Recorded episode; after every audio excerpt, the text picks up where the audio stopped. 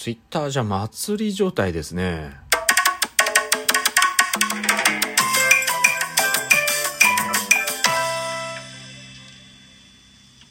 うん。まあ今日ちょっとあんまり楽しい話じゃないんですけど、なんかね、えー、ツイッターで今、祭り状態になっている、まあ祭りとまではいかないのか行くのか分かんないですけど、まあ、絶オメガ検証検証戦だったかな今回は。あのーまあワールドファーストでクリアした日本のチームが、まあ、実は外部ツール使ってやってクリアしちゃってましたよみたいなことでまあいろいろねこう書かれてあったりツイッター上でもこう大騒ぎになっててうんほとんどの何あの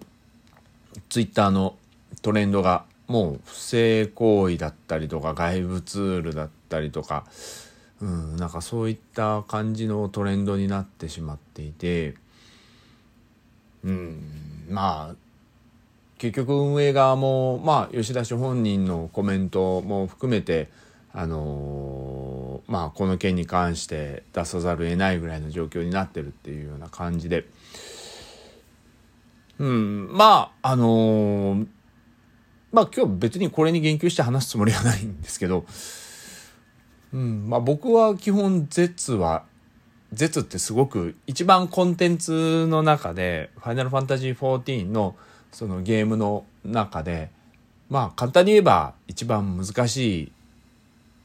あのーなんか攻略ですよ、みたいな感じにはなってる、位置づけにはなってるんですけど、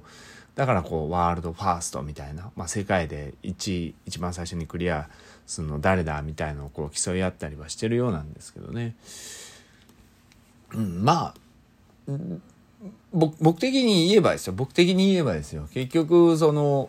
こういった競争とかあのーまああなんて言うんですか。強さを競うものですよね。だからそういったのとかまあ自分が成長していくようなこう RPG みたいなゲームだったりとかって結構その欲望的なところ欲しいっていうですね。要は欲望ですよね。が強く出ちゃうところってどうしてもあるんですよね。でまあ今回これその外部ツールを使ったっていうことでまあこれもう不正なんですよね。えあのーまあ「ファイナルファンタジー14」内ではもうこういう外部ツールに関してっていうことにことはもうあくまでも使用しないでください。不正ですよっていうことはもう言及されているのでまあそれ使ってでもまあクリアしたいっていう欲求が先になってしまうっていう気持ちはわからないでもないです。正直。あのーまあ不正っていうのいっぱいあってまあこれ「ファイナルファンタジー14」だけじゃないんですけどまあ「ファイナルファンタジー11」も含めたようなああいうオンラインゲームですよねまあリネージとかでも何でもそうなんでしょうけど、まあ、RMT っていうそのリアルマネートレーディングって言われるその実際の現金でそのなんですか？RPG 内の通貨だったりのやり取りをしたりとかあのレアアイテムをあのやり取りしたりだったりとか自分の成長をそのお金で現金でお任せ委託して任せたりとかいろいろこうあるんですけどそれも大体基本的に不正として扱われてるんですよね。で特に FF11 の場合っていうのはその辺のあの RMT っていうのがすごく横行してたっていうのもあって、まあ韓国の方の MMO 事情よりはまああの落ち着いてたのかどうかは分かんないですけどでも現実あのーファイナルファンタジー11でそのギルの稼ぎ方要はそこの中の通貨ですよね。っていうのは結構大変だったのでであのまあ強い装備を手に入れるにはもう自分で取りに行くって言ってももう本当に競争なんですよ。取りに行くにしても。だからそこでツール使う人が出てきたりとかじゃあ買わなきゃいけない。じゃあ買おうと思ったらそれがすげえ200万ギルしますよとかなってやっぱりお金がない。そうなると現金は持ってるから現金でそのお金を購入してっていうそのファイナルファンタジー11を運営している側が出してるような今のあの携帯ゲームのその課金要素とは違うんですよね。別の人がそれを稼いだものをそれそのまま横流ししてお金で取引したりしてるんで例えばその相場みたいなのもあったんですよ。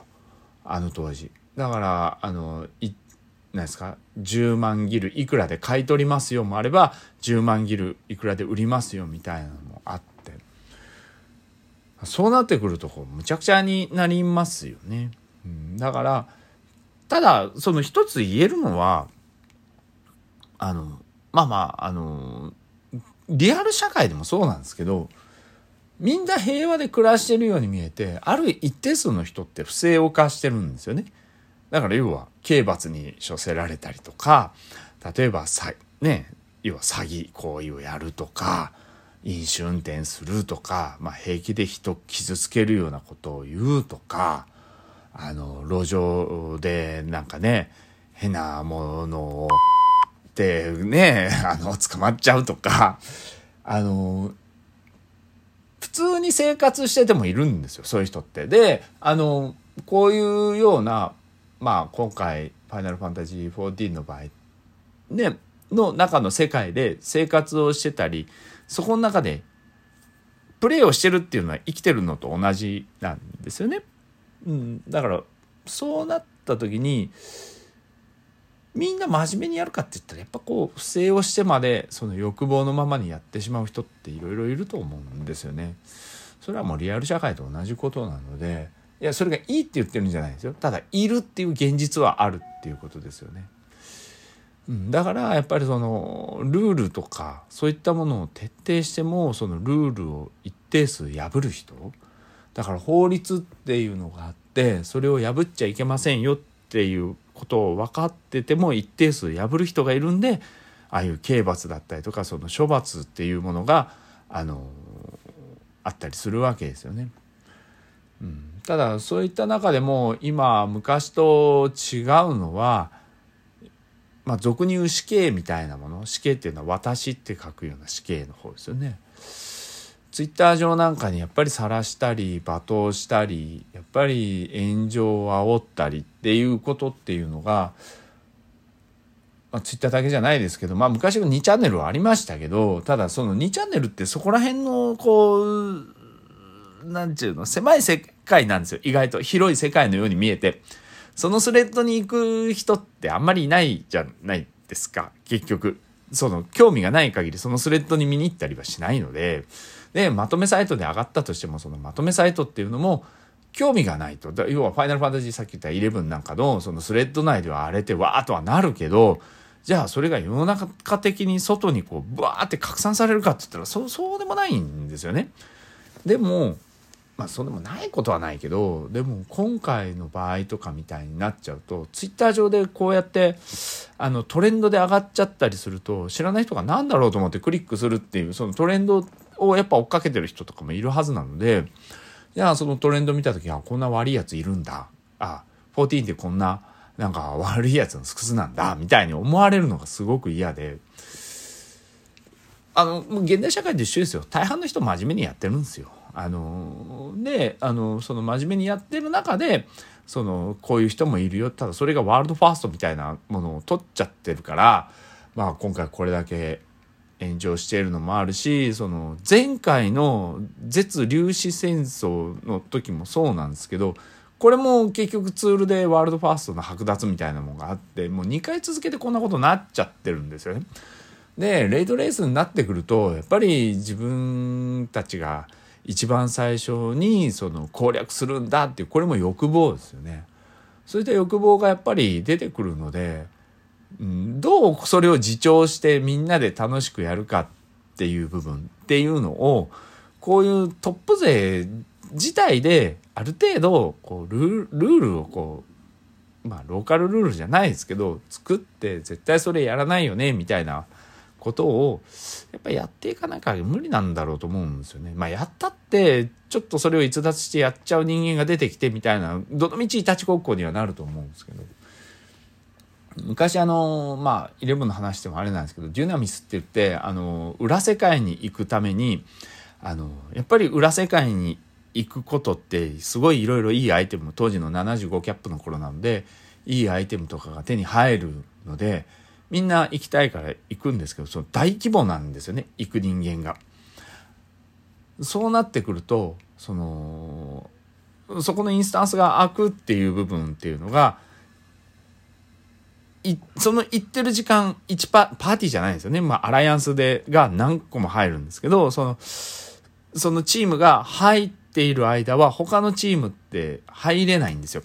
そうなってくるとやっぱりそのその頭のリーダー格の人たちで時間の調整して日曜日の僕たちは日曜日の朝の8時から入るっていうこう毎週そこに時間枠を取ってもらってそのやってましたけどみんなが協定を作ってそういったものを順番でやっていきましょうねみたいなルールをやってもやっぱルール破って入っちゃうやつがいたりとか、うん、いうのもあったけど、まあ、ある程度円滑にスムーズにあのその協定の中でやっていくいたっていうのも現実あったりもするんですよね。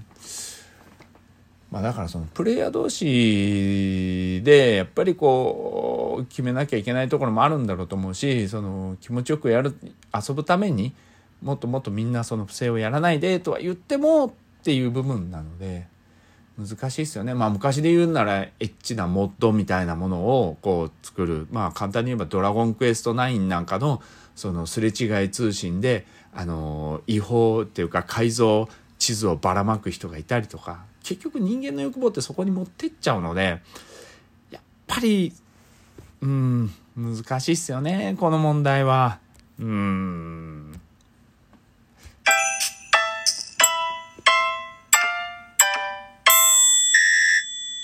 僕はライトちゃんなんですごく平和にやってます。それじゃあ。